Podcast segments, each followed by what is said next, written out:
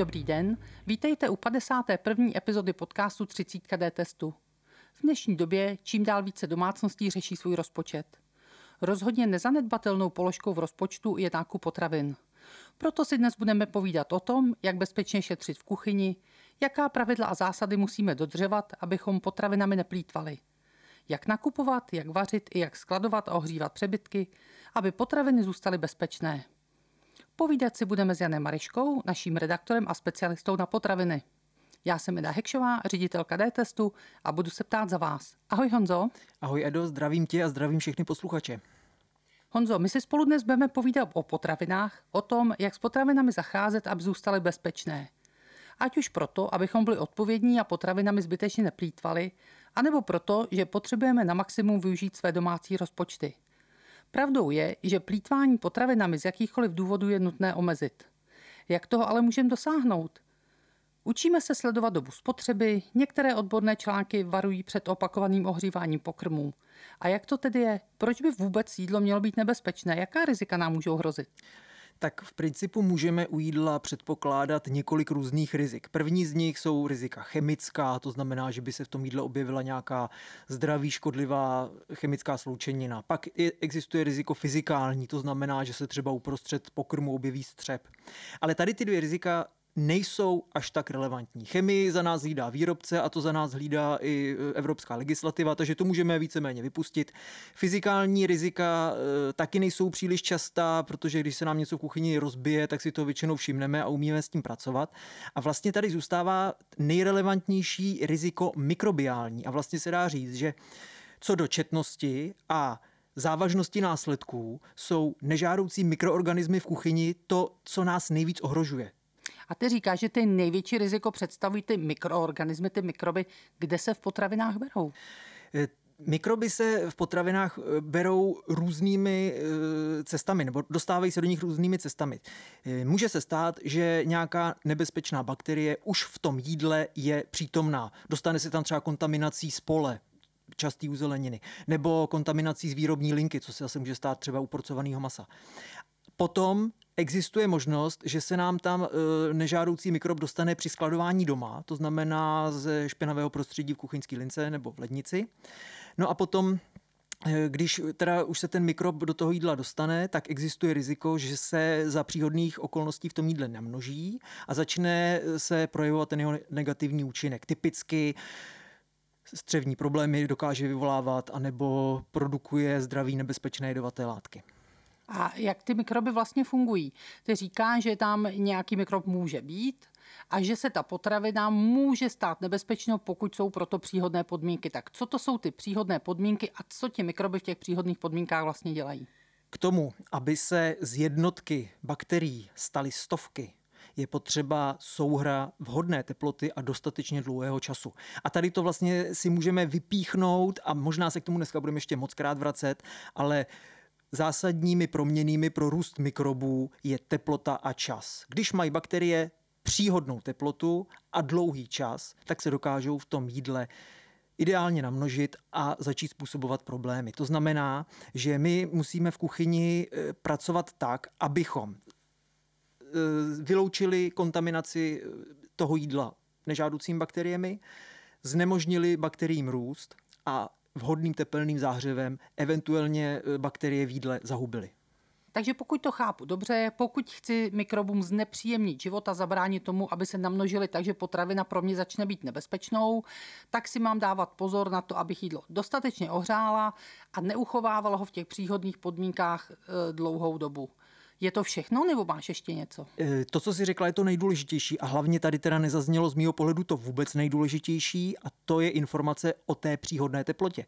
Protože to asi ne všichni vědí, ale příhodná teplota pro růst mikrobů je zhruba někde na úrovni pokojové teploty a vyšší. To znamená, že vůbec nejrizikovější prostředí pro vývoj mikrobů je pokrm položený v teple na kuchyňské lince.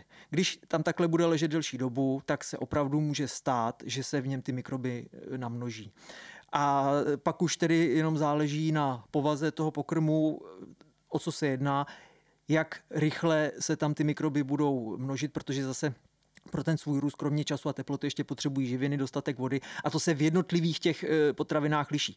To ale nad tím není potřeba doma spekulovat. Prostě všechno je riziko, budeme se ke všemu eh, chovat zodpovědně a nebudeme prodlužovat pobyt syrových surovin uvařených pokrmů v pokojové teplotě na kuchyňské lice a musíme je co nejdříve schladit, protože ledničková teplota okolo 4 stupňů je naopak prostředí pro mikroby velmi nevhodné a v takových teplotách oni se nemnoží.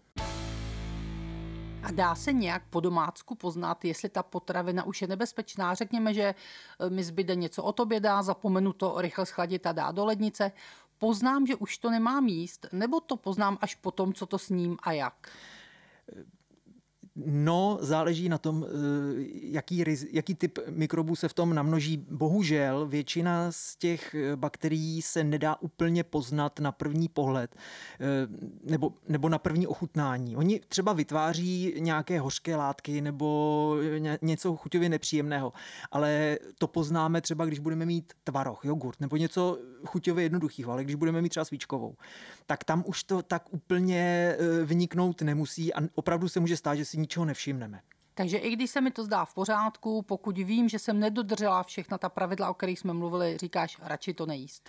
Radši to nejíst, radši to nejíst a e, když už teda jsme u toho, jak dlouho by pokrm mohl té, na té lince ležet, tak se dostáváme zhruba na maximum dvou, dvou hodin, než e, ten pokrm musíme dát schladit. A tady rozhodně doporučuji následující postup. Uvařím si a je mi hned jasný, že to všechno nemůžeme sníst. Chci zbytek schovat do druhého dne, proto je vůbec nejlepší ten čerstvě uvařený přebytek okamžitě schladit. Nenechávat ho nikde moc povalovat, ale jak to je možný, okamžitě ho dát do ledničky a tím letím rychlým schlazením se vlastně e, tomu prodloužení trvanlivosti nejlépe pomůže. Ale když už to sním a třeba bohužel došlo k přemnožení těch mikroorganismů, co mi to všechno může způsobit?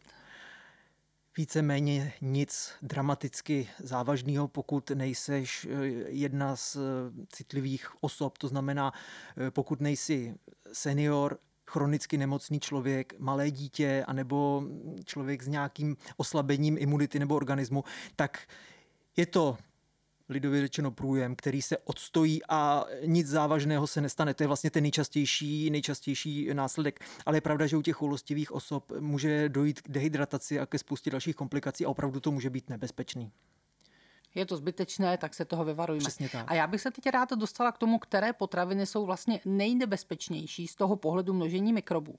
Já hodně často v médiích čtu články o tom, že rozhodně nikdy neohřívejte houby nebo rozhodně nikdy neohřívejte rýži. Tak můžeme se podívat, které potraviny jsou na to další zpracování citlivé a specificky, jestli se tě můžu zeptat na tu rýži a houby?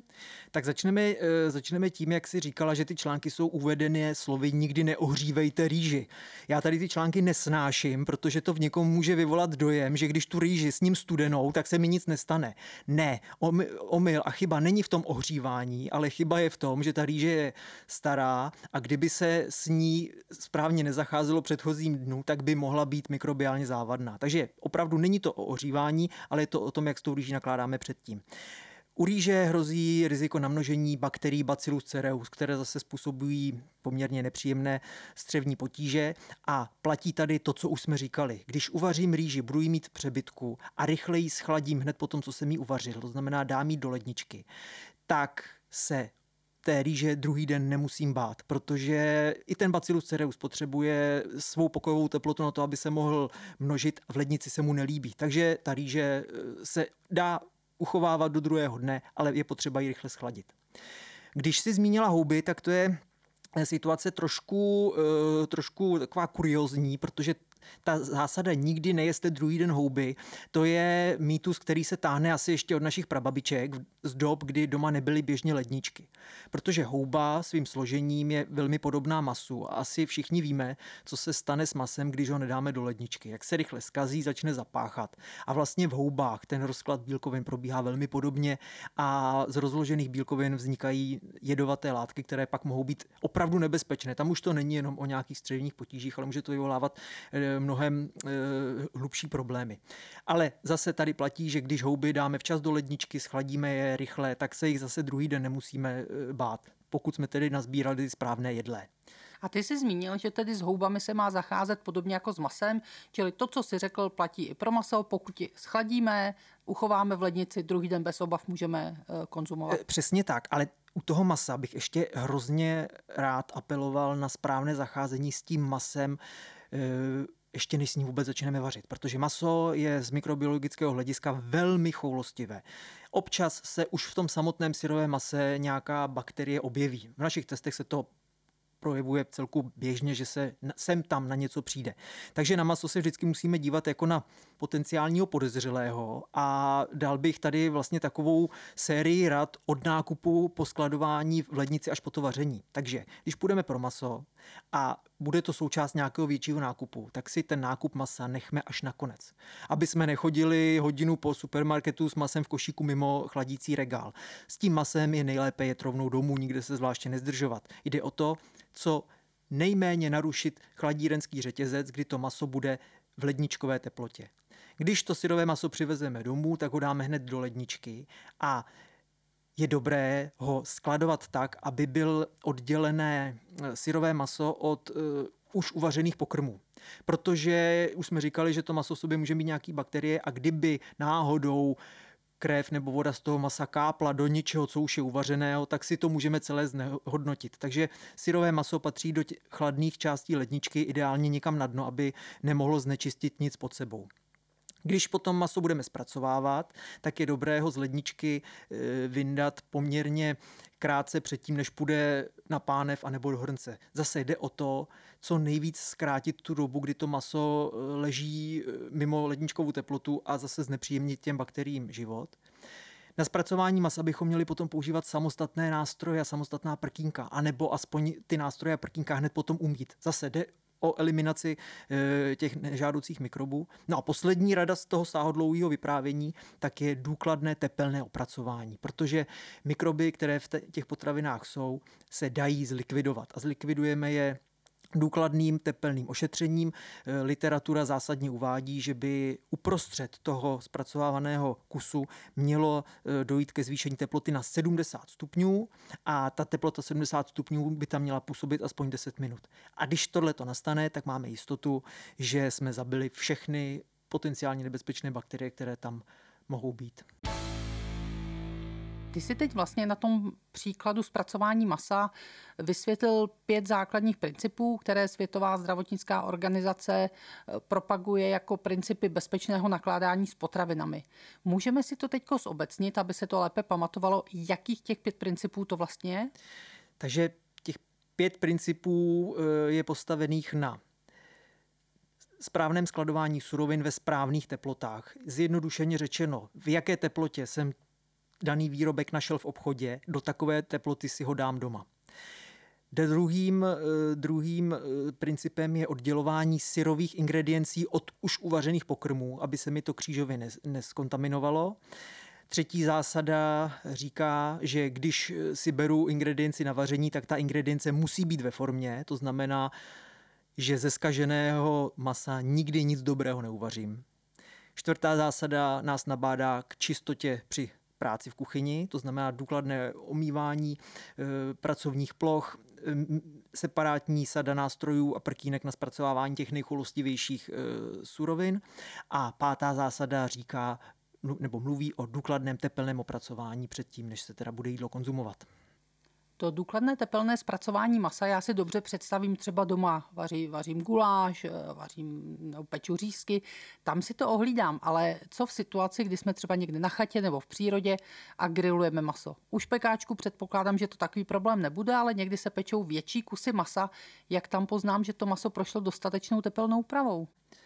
Tak teploměr sebou obvykle nenosíme, takže já myslím, že tady v těch polních podmínkách eh, nezbývá nic jiného, než se spolehnout na kuchařský instinkt a předtím, než budeme třeba eh, kuřecí stehna podávat ostatním, tak je potřeba alespoň jeden vzorek rozkrojit a podívat se, jestli je důkladně propečený až na kost. Vlastně jakákoliv krev viditelná je známka toho, že ten ohřev nebyl ještě úplně důkladný. No ale teď vlastně, když jsme mluvili o tom uh, ohřívání v přírodě, tak je tady léto a s ním velká moda grilování. A na to grilování bychom si z tohoto pohledu měli dávat taky pozor, protože tam vzniká spoustu rizikových situací. Grillujeme venku, při venkovní teplotě, která je dosti vysoká. A to je opět ideální prostředí pro to, aby se ty mikroby začaly množit. Takže i v tomhle případě musím doporučit maso, než ho dáme do, na grill, nechat co nejdéle v lednici a opravdu ho vyndat těsně předtím, než na ten grill půjde. A co je ještě u toho grillování občas problém, tak je používání jednoho prkínka na krájení masa a zeleniny to je z mého pohledu docela dost nešťastný, protože zelenina, i když je dobře umytá, tak na svém povrchu má velké množství bakterií které sami o sobě nám nic neudělají, protože jsou neškodný. Ale kdyby se dostali do toho masa, tak se tam zase můžou namnožit a už by to třeba mohl být minimálně senzorický problém. Takže eh, u toho grilování je potřeba opravdu dávat pozor, aby se nám nekřížila cesta zeleniny a masa na jednom neomitém prkínku. A skutečně, než budeme grilovat maso, tak ho nechat co nejdéle v lednici a potom si pohlídat to důkladné propečení. Opravdu polní podmínky nejsou ideální pro to, abychom eh, dělali nějaký neúplně úplně propečený krvavý stejky. Tam by to mohlo dopadnout špatně, kdyby opravdu se sešlo těch, nešť- těch nešťastných náhod hodně za sebou. Pojďme se teď ještě vrátit k tomu principu té hygieny při vaření. E, ty už si zmiňoval, když nakládáme s masem, abychom to drželi zvlášť od uvařených pokrmů, abychom měli prkínko a ideálně i ostatní nástroje oddělené, nemíchat e, zeleninu a maso při zpracování. Je to všechno, nebo tam patří ještě nějaké další principy důležité pro to, abychom ty potraviny zachovali bezpečné? Těch principů je víc a všechny se dají schrnout pod pojmem důkladná čistota. To znamená, je potřeba pravidelně umývat eh, velmi důkladně kuchyňskou linku. Eh, je potřeba vymývat ledničku, udržovat ty povrchy v čistotě a ještě docela důležitý tip je, že když budeme umývat prkínko třeba po tom syrovém mase, tak bychom ho nikdy neměli umývat silným proudem vody, protože eh, po dopadu na to prkínko by se mohl rozvířit vodní mlha, která sebou strhne ty bakterie a teoreticky se může stát, že nám to rozvíří ty bakterie po celé kuchyni a zase může dojít takové nežádoucí kontaminaci. Honzo, ty si před chvilkou ještě zmínil, že si musíme uvědomit, že z masa, které už je kontaminované, kvalitní a bezpečný pokrm zkrátka neuvaříme. Předpokládám, že ale to lze rozšířit, že to neplatí jenom pro maso. To samozřejmě platí pro všechny ingredience, které v kuchyni používáme. A vlastně, jestli se tady teď bavíme o šetření v kuchyni, tak vařit z nekvalitního zboží to je šetření na nesprávném místě, protože můžeme si tím ohrozit vlastní zdraví a stejně to nemá cenu, protože to nebude dobrý. A třeba eh, častá chyba, která se by se mohla dělat, je zpracovávání neúplně eh, kvalitního ovoce a zeleniny do zavařenin, nakládaných okurek a podobně. Jakmile je třeba medunka nahnilá, tak z ní už nikdy dobrá marmeláda nebude a naopak se může snadno stát, že vlastně celou várku, kterou jsme z toho uvařili, pak vyhodíme. Jo. Takže to je spíš plítvání než šetření. A jinak eh, jak jsme se tady bavili o těch choulostivých potravinách a choulostivých komoditách, tak já bych tady ještě rád zmínil lahůdky, které jsou z toho mikrobiologického hlediska taky velmi problematický a u lahůdek eh, musíme počítat s velmi krátkou trvanlivostí, už třeba jenom proto, že když eh, dáme pohoštění na stůl, tak tam to pohoštění může ležet delší dobu v pokojové teplotě, což je úplně ideální prostředí pro to, aby se v něm něco namnožilo. Takže eh, s těmito výrobky je potřeba zacházet velmi opatrně a pokud bychom je nechávali do druhého dne, tak Osobně bych to moc nedoporučoval, ale je potřeba, když tak ten druhý den udělat opravdu velmi důkladnou kontrolu, očichat, ochutnat, jestli tomu něco není. A teď jsme u té kontroly. Eh, když jsem v obchodě nebo eh, se dívám do lednice, co budu vařit a co můžu využít. Eh, jak poznám na té potravině, že alespoň papírově by měla být v pořádku? Co na té etiketě mám hledat? Tak nejdůležitější údaj je datum spotřeby nebo datum minimální trvanlivosti. Říká jak se, to, se to liší?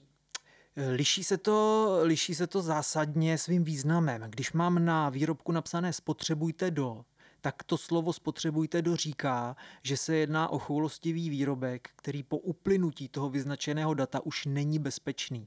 nesmí se eh, prodávat a neměl by se ani konzumovat. Chápu tedy dobře, že když tam je spotřebujete třeba do 1. června, tak 1. června bych to ještě mohla sníst, ale druhého už bych to opravdu z těch bezpečnostních důvodů raději jíst vůbec neměla. Ano, to datum spotřebujte do se používá u potravin, které se snadno kazí a opravdu po jeho uplynutí už ten výrobek nelze považovat za bezpečný. U ostatních výrobků se používá datum minimální trvanlivosti, uvedené slovy minimální trvanlivost do, nebo minimální trvanlivost do konce a tam platí, že i po uplynutí toho data může být daná potravina e, bezpečná, ale je potřeba ji předtím, než ji sníme, zkontrolovat. A co to znamená, jak ji zkontroluju? Zkontrolujeme ji jednoduše, prohlédneme si, jestli není nafouknutý obal, po otevření se podíváme, jestli třeba na povrchu není vidět plíseň, přičichneme, jestli necítíme nějaký zvláštní nepříjemný zápach a můžeme i trochu ochutnat, jestli třeba neucítíme nějakou nakyslost nebo hořkost, což jsou zase známky kažení. A pokud je všechno v pořádku, tak se toho vůbec nemusíme bát. A co s potravinami, které takové označení vůbec nemají? Napadá mě třeba pečivo, ovoce, zelenina. Ty tam žádnou trvanlivost ani datum spotřeby nemají. Tak co tam? Existují dvě skupiny potravin, které e, nemají žádné datum trvanlivosti. První z nich jsou tak choulostivé věci, že žádné datum trvanlivosti nemá cenu. Tam patří teda pečivo, nebalené a patří tam čerstvé ovoce a čerstvá zelenina.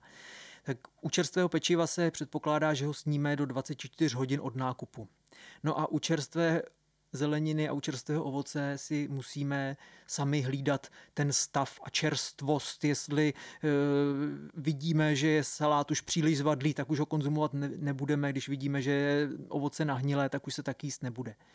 Ale na druhou stranu pak existuje ještě jedna skupina potravin, kde žádné datum trvanlivosti není. A to jsou naopak potraviny extrémně trvanlivé, které jsou prakticky nezničitelné a u nich datum nenajdeme. Tady do té skupiny patří třeba pitlík se solí, pitlík s cukrem nebo tvrdý alkohol. Tam se žádné datum neuvádí.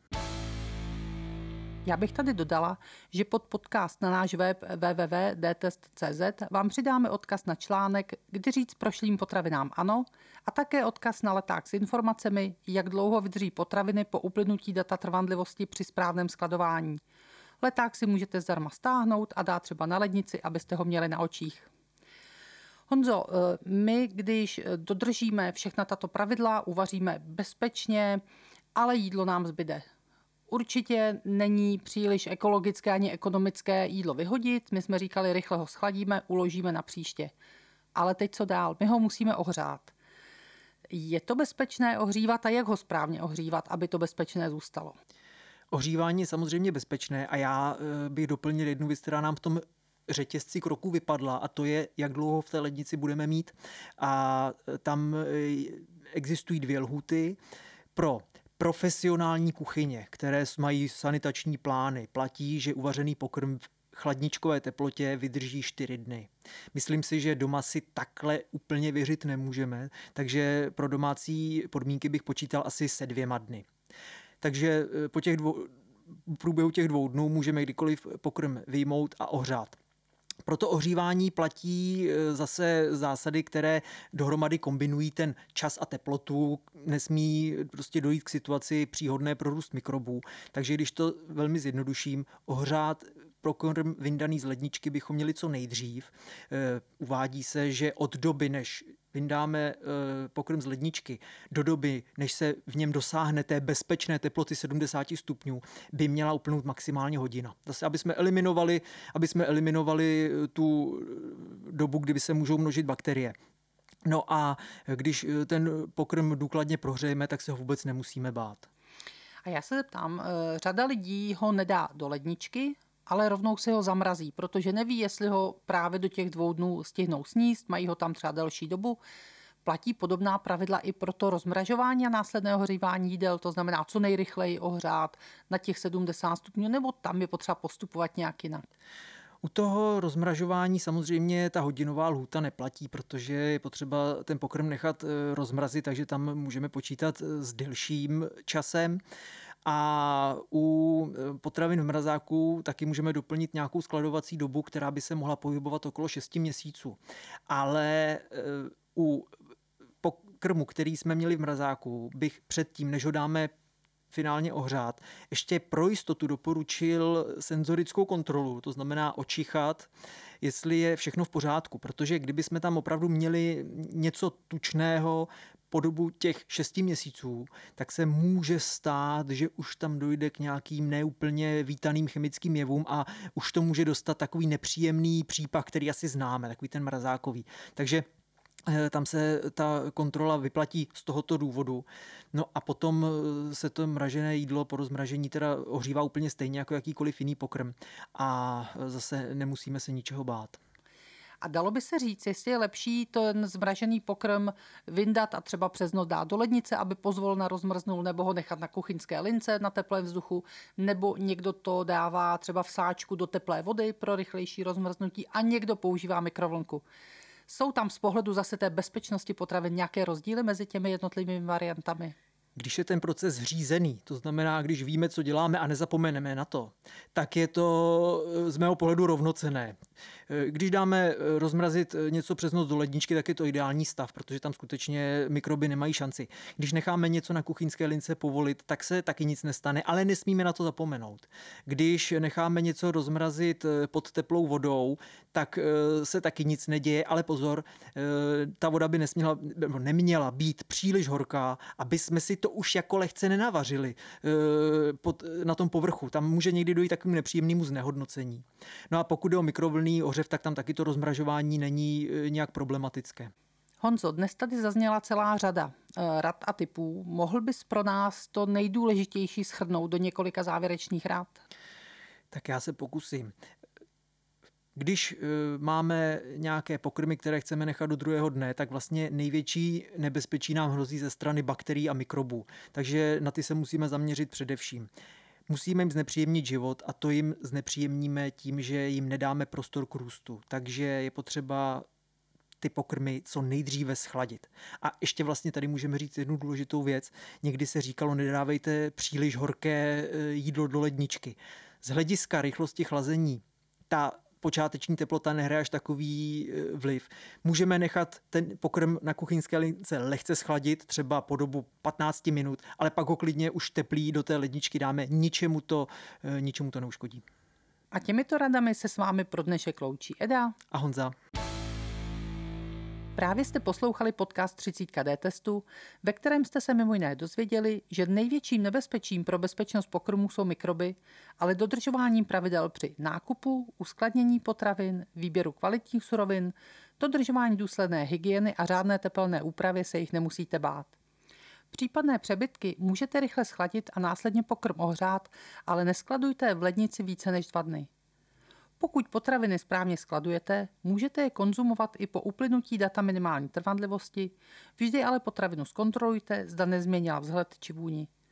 Toto pravidlo neplatí pro potraviny s hůtou uvedenou jako spotřebujte do.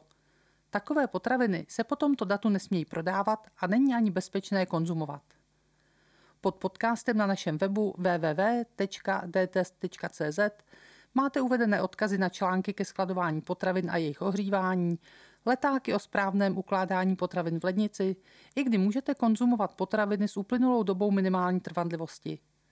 Najdete tam také odkaz na video se shrnutím těch nejdůležitějších rad, jak potraviny skladovat.